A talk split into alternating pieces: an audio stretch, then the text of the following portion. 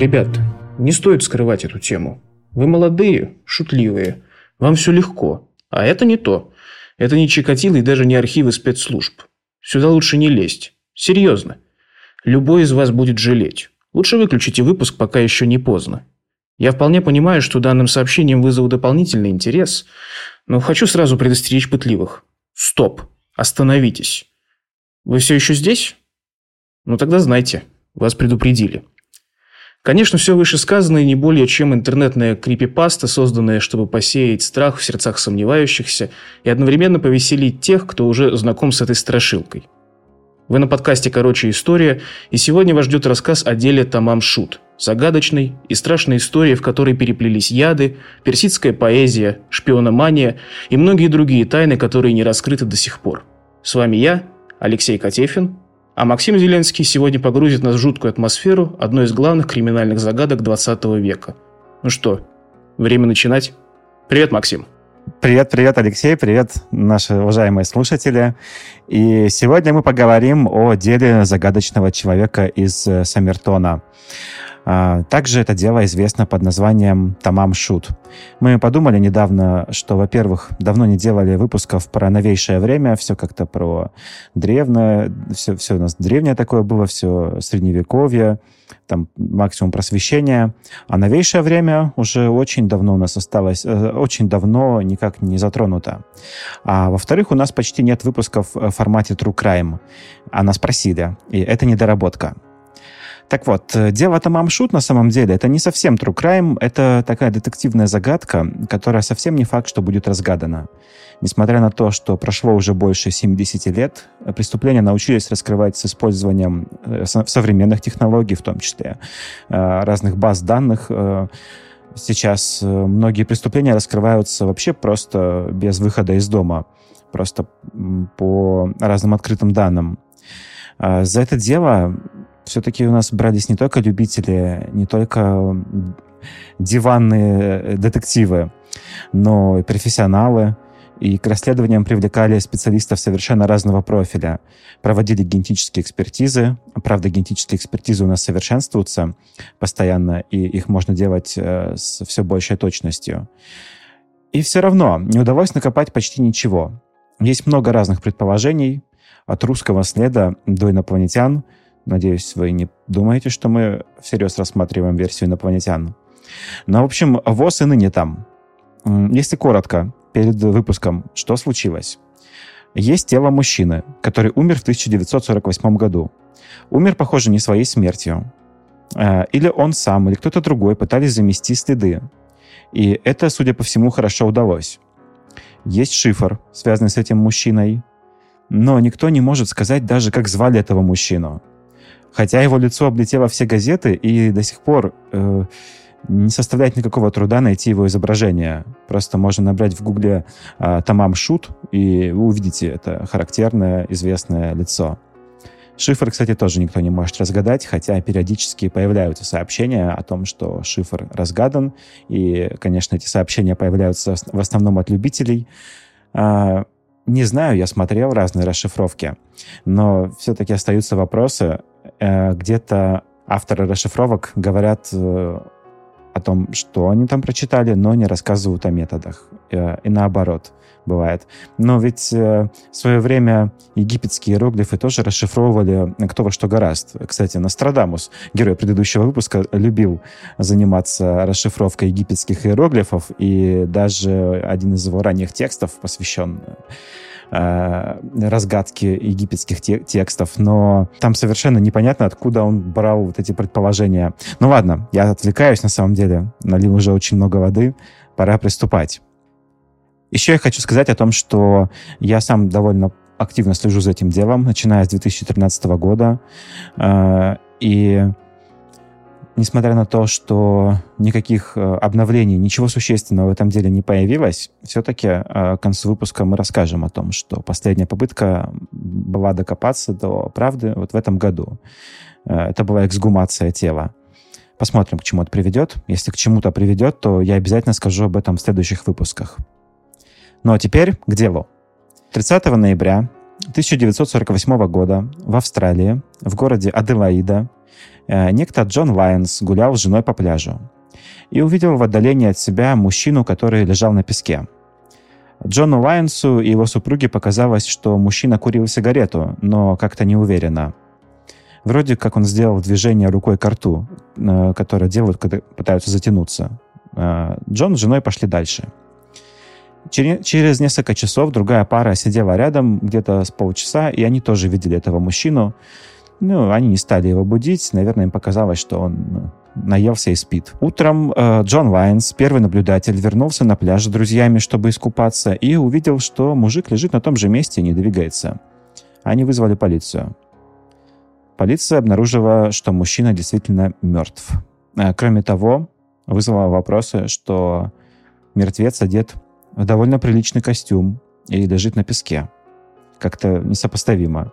Э, конечно, если он напился, он мог забыться и улечься там, но это слабо сочетается друг с другом. Обычно в хорошем костюме просто так на песок не ложатся. Левая рука у него лежала вдоль туловища, а правая была согнута, что соотносится с наблюдением первого свидетеля о том, что мужчина курил или как минимум двигал рукой.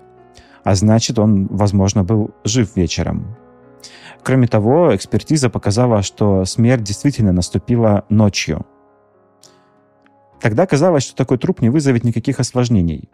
Мужчина не был похож на бродягу, и полиция подумала, что тело не останется неопознанным или ну, не останется невостребованным, как минимум. Кто-то его заберет. А, кроме костюма, на это указывало и то, что мужчина был в отличной физической форме. А, то есть э, он не был похож на бродягу. Наверняка у него должны были быть какие-то родственники. Его возраст оценили в 45 лет. Единственная странность, которую отметили при осмотре, точнее, странность, которую отметил патологоанатом, это кровь в желудке. Это вызвало вопросы об отравлении. И вообще патологоанатом сказал, что смерть однозначно наступила вследствие неестественных причин. А, проще говоря, было, у патологоанатома было четкое предположение, что его убили. Ну, или он совершил самоубийство. Если вам кажется, что мужчина мог замерзнуть ночью, то это неправда, а, потому что ноябрь и декабрь в Австралии — это лето, и это вообще пик э, жары, ночи довольно теплые. И тем более при этом странным кажется, что мужчина был одет в костюм. При нем был пиджак и свитер, но он их не надел. Это уже странно. Продолжаем со странностями. Когда осмотрели его вещи, то вопросов стало больше, чем ответов. А, первая странность. С его одежды были срезаны этикетки из-за чего возникли сложности определить, где была куплена одежда. Вторая странность. У него была в кармане пачка сигарет, в которой лежали сигареты другой марки, вроде как подешевле, но так казалось только в начале. Только потом стало ясно, что на самом деле сигареты марки Kensitas были дороже, чем сигареты Army Club, в пачке от которых они лежали. С одной стороны, в те годы была привычка перекладывать сигареты в пачку подороже, чтобы казаться немножко круче. Но это явно не тот случай, потому что человек был одет неплохо. Э, в карманах у погибшего были обнаружены также коробок спичек, жвачка, один билет на поезд, который не был использован, что тоже вызывает вопросы, и еще один билет на автобус, который был использован. И, вероятно, мужчина доехал по этому билету до автобусной остановки, которая находилась в километре от места его гибели. Точнее, э, находилась в километре от места обнаружения тела. Потому что где он погиб, мы достоверно не знаем. Э, не факт, что он погиб э, именно на этом месте. Может быть, тело и принесли. Да, свидетели говорили, что мужчина двигался. Но опираться на свидетельские показания не всегда надежно, потому что свидетели иногда врут или привирают. Кроме того, э, они могли придумать, что мужчина двигался, чтобы оправдать свое бездействие при обнаружении тела. В общем, вроде как им показалось, и потом человек продолжает говорить вот эти вещи и сам начинает в них верить. Вот и вся картина, которая сложилась через несколько дней после того, как неизвестный был обнаружен на пляже. Ну, еще, наверное, надо в дополнение сказать, что в желудке были обнаружены следы пищи. За три часа до смерти мужчина ел пирог корниш пасти, характерный для английской кухни. Может быть, поэтому, хотя это, конечно, шутка, к расследованию подключили Скотланд-Ярд. А Скотланд-Ярд, напоминаю, это, это британская полиция, а дело происходит в Австралии. Э, но было предположение, что мужчина британец по национальности, ну, а, исходя из черт лица. А, пирог Корниш Пасти, конечно, мог тоже сформировать особую а, какую-то убежденность в этом дополнительную, но вряд ли. Потому что если вы приезжаете куда-то, то, скорее всего, едите там местную кухню. Хотя, если бы у него в желудке был бы обнаружен борщ, то русский след был бы более явным. Так вот, Скотланд-Ярд подключился к делу, и несмотря на серьезную работу по идентификации умершего, ничего не было обнаружено. За пять лет полиция получила 251 сообщение о том, что кто-то опознал в погибшем своего знакомого. Но все эти сообщения ни к чему не привели. Например, несколько человек э, опознали в умершем лесоруба Роберта Уолша, но проверка показала, что нет, не похож. Да и вряд ли погибший был лесорубом. Например, его пятки были деформированы так, как будто мужчина долгое время носил обувь э, с острыми носами, скорее всего, туфли. Через месяц э, с небольшим на железнодорожном вокзале города Аделаида был обнаружен бесхозный чемодан, который никто не забирал из камеры, э, из камеры хранения. В нем было обнаружено несколько интересных вещей. Например, там была одежда со срезанными бирками – также там был моток ниток, таких же, какими была пришита заплатка в кармане загадочного человека с пляжа. Также там была заточка, остро заточенные ножницы и трафаретная кисть. На некоторых элементах одежды было оставлено имя. Кин. Но это никак не помогло. Попытки связаться с родственниками людей, которых так звали, вообще ни к чему не привели, и было выяснено, что в Австралии никакой Т. Кин не пропадал. И учитывая, что Австралия — это сама по себе довольно провинциальная страна, но было несложно найти, если кто-то пропал. Но нет, кто-то очень хорошо прятался. А тело к этому моменту забальзамировали, чтобы оно не разлагалось, и чтобы с ним можно было проводить э, какое-то опознание. А, и было проведено, опять-таки, множество попыток. Все без толку. Единственное, что смогла сделать полиция, они проверили данные обо всех, кто приезжал на вокзал Аделаиды вот там, где был обнаружен чемодан. То есть к этому моменту э, уже четко связали э, вот этого погибшего на пляже и э, чемодан. Стало ясно, что мужчина приехал э, на железнодорожный вокзал Аделаиды из, Меб... из Мельбурна, купил билет до Хенли-Бич, который остался неизрасходованным, и этот билет нашли у него в кармане. Там он сходил в баню на вокзале, а дальше черт его знает. Вот, Алексей, у тебя какие мысли по этому поводу? Вот ты, наверное, читал, тоже какие-то предположения делал. Ну, честно, я тебе скажу так, что история настолько странная, что мысли сами по себе путаются. Потому что, ну, и получается так, что полицейские, как мне кажется, очень много ошибок каких-то допустили, и патологоанатом потом выяснится тоже не совсем правильно сработал, когда, собственно, ну, ты сейчас расскажешь, я думаю, о том, собственно, почему дело называют Тамам Шут. Да, я, хотел, я вот перед тем, как э, начать какие-то новые повороты излагать, хочу здесь э, немножко зафиксировать э, вот, э, вот эту фактуру, попробовать понять, чем веет. Для меня от всего этого отдает чем-то шпионским, если честно. Мне кажется, прям само собой напрашивается. Ну, здесь, понимаешь, здесь либо шпионским что-то, либо человеком, который точно приехал в Австралию откуда-то из другой страны и, может быть, как-то там потерянно себя чувствовал. Что-то искал. А может быть, это еще что-то мафиозное на самом деле, потому что так... Ну, вполне вероятно. А, вот э, это все мысли, которые лезут в голову по этому поводу. И теперь я продолжу набрасывать э, новых фактов, новых обстоятельств, чтобы прям запутать еще больше. Новый поворот в деле случился в апреле 1949 года. После еще одного осмотра тела детектив Джон Бертон Кливленд обнаружил потайной карман, а в нем был кусочек бумаги, на котором было написано два слова английскими буквами «Тамам Шут». Звучит жутковато, но на самом деле это два слова с последней страницы сборника «Рубаят», сборник стихов, за авторством Амара Хаяма. Э, конечно, да, вот, э, э, это очевидная ошибка следствия, потому что тело обнаружили в ноябре, ну, в декабре, скажем так, 48 года, и только в апреле 49-го нашли этот кусочек бумаги. Ну, это явно осмотр был... Первые осмотры проводились не особо тщательно. Но раз есть квачок из книги, значит, где-то должна быть книга без этого квачка. Ну или, по, по крайней мере, без последней страницы, на которой этот квачок был. Решено было найти эту книгу. Ее нашли. И снова случилась очень большая странность.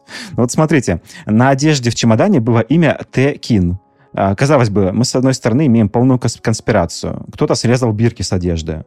С другой стороны, оставил такой жирный след с этим именем. А нифига. Поэтому, и, по этому имени ничего не нашлось. Как будто бы кто-то знал, что это ничего не даст тем, кто будет, будет искать.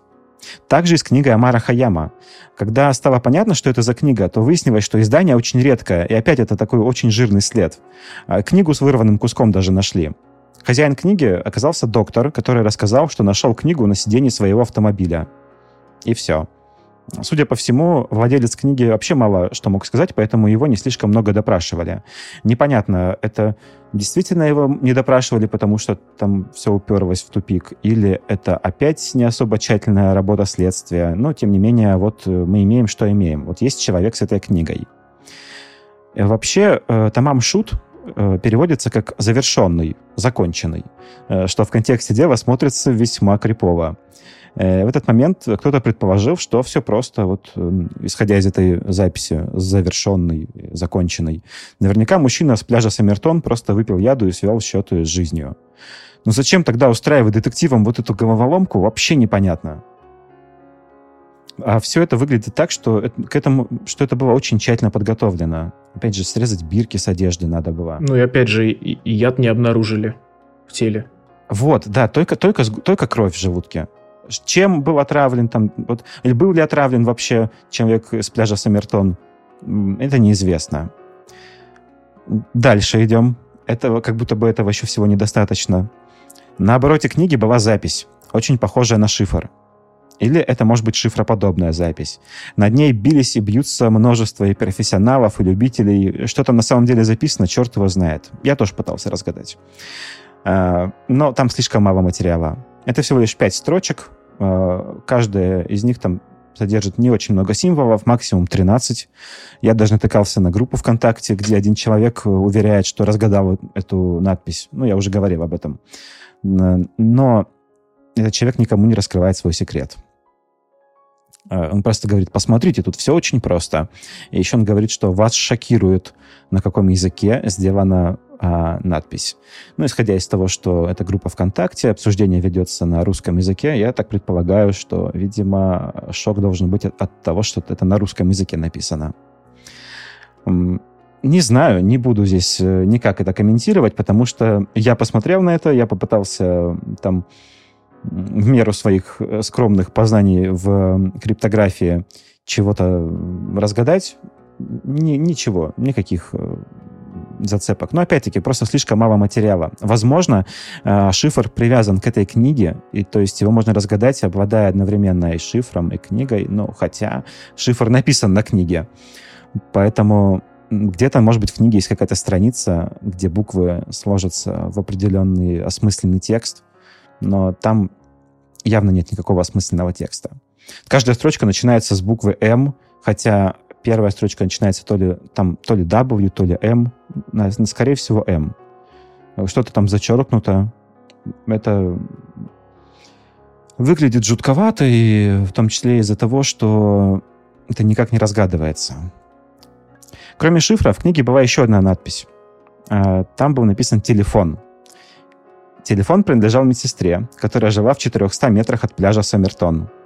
Мы не знаем, как звали эту женщину на самом деле. Хотя...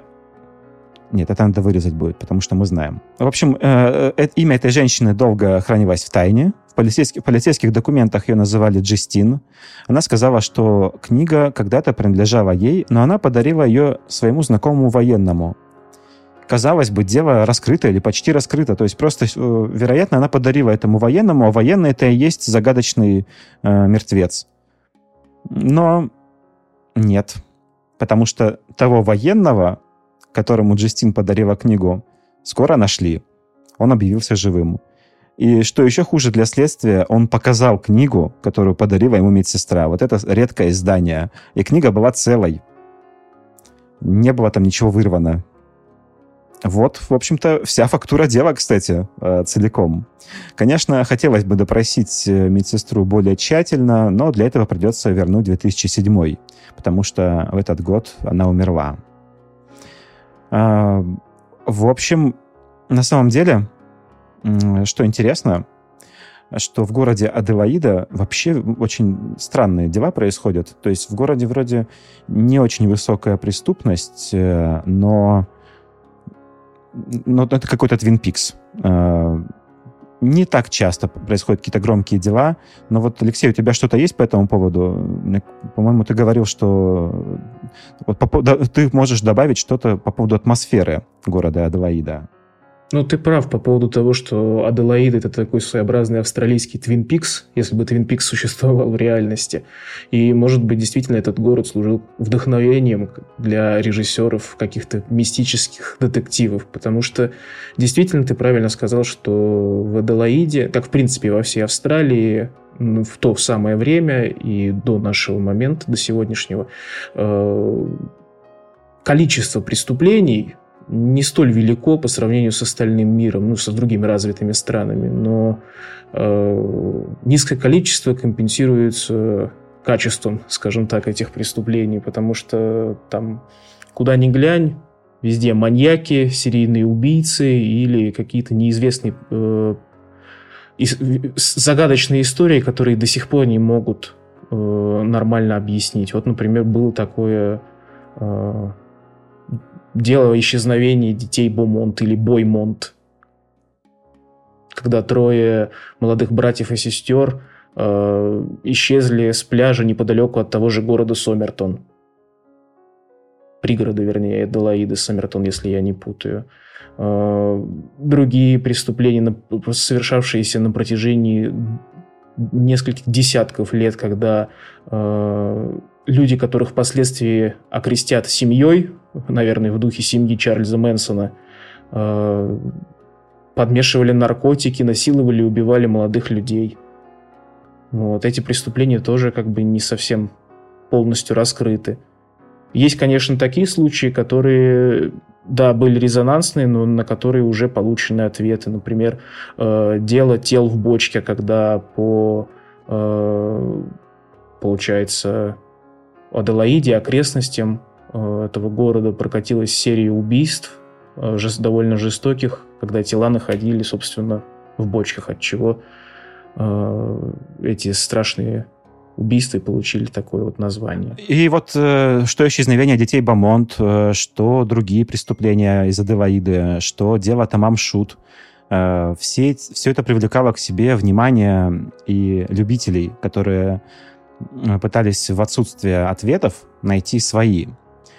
А, и вот я думаю, надо вернуться к, собственно, делу Тамам Шут и немного а, рассказать о последствиях и о том, ну, может быть, немножко даже пройтись э, по версиям.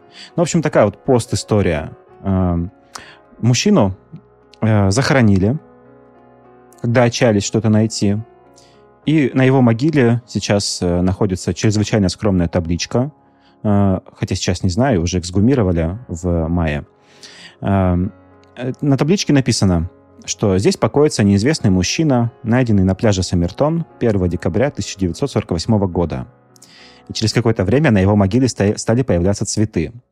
Женщину, которая их приносила, задержали, опросили, но она ничего не, не смогла сказать. Она оказалась просто поклонницей, э, как тот очень увлеченный человек, который каждый год кладет бутыль с коньяком на могилу Эдгара По. А в 2013 году девушка по имени Кэти Томпсон выступила на телевидении и, и сказала, что она дочь медсестры Джистин, что ее мать хорошо знала человека из Саммертона и что, возможно, э, она, эта медсестра, его и убила. Она сказала, что это все шпионские игры, и что, возможно, убитый был э, советским шпионом, а ее мать э, имела с ним какие-то отношения, причем не только шпионские, но, судя по всему, и романтические. Это все, кстати, укладывается в картинку, потому что есть несколько фактов. Э, неподалеку от Аделаиды в то время была военная часть с ракетами. Причем не просто военная часть, а ракетно-испытательный полигон. И в те годы действительно были утечки, благодаря которым посольство Советского Союза в Австралии узнавало секретную информацию. На сегодняшний день имя медсестры известно. Известны ее потомки. И помимо дочери, которая выступала на телевидении, мы знаем также ее внучку. И вот тут самое интересное, это возможная родственная связь между человеком из Саммертона и э, сыном э, Джестин, которого звали Робин. Э, дочь Джестин, когда выступала на телевидении, сказала, что ее брат Робин был рожден от другого человека, не, не, от, не от ее отца. То есть Робин ей единоутробный брат. Кто отец Робина, достоверно неизвестно. И тут немножко сейчас э, будет такая спекуляция или предположение из серии «Вилами по воде». Э, когда э, осматривали тело Саммертонца, то строение его икроножных мышц позволило предположить, что он был танцором. А, а Робина, его мать э, Джестин, с самого детства водила на танцы. А, ну, довольно слабые зацепки, на самом деле. Э, но, тем не менее, это какой-никакой, но все же путь э, к расследованию. И долгое время полиция просила добро на эксгумацию тела неизвестного человека, и вот, как я уже упоминал, в мае 2021 года эксгумацию таки провели. Очень интересно, даст ли это какой-то результат. Но мы рассказали об этом на тот момент, когда фактически обстоятельства по-прежнему неизвестны, потому что вот э, когда все, когда все станет известно, уже выпуск будет делать неинтересно. Это меньше интриги.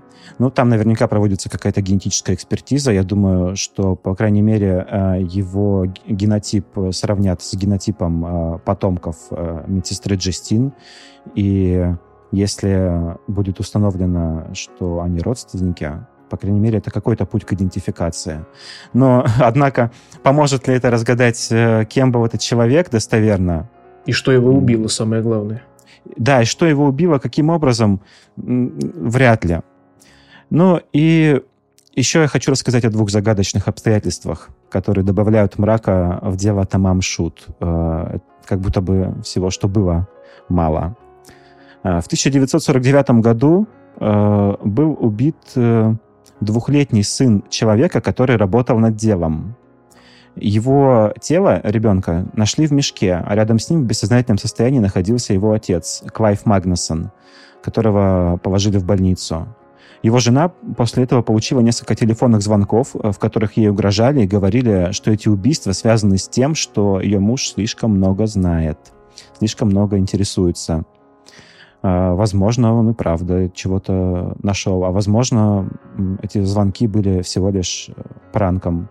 А, ну, хотя э, убийство его сына и попытка убить самого э, этого Клайва Магнусона довольно странно соотносится с пранками. И допросить Клайва Магнусона тоже... Я не знаю, был ли он допрошен или нет. Я достоверно знаю только то, что он попал в психушку. По, по крайней мере, из его расследований ничего не было установлено дополнительно.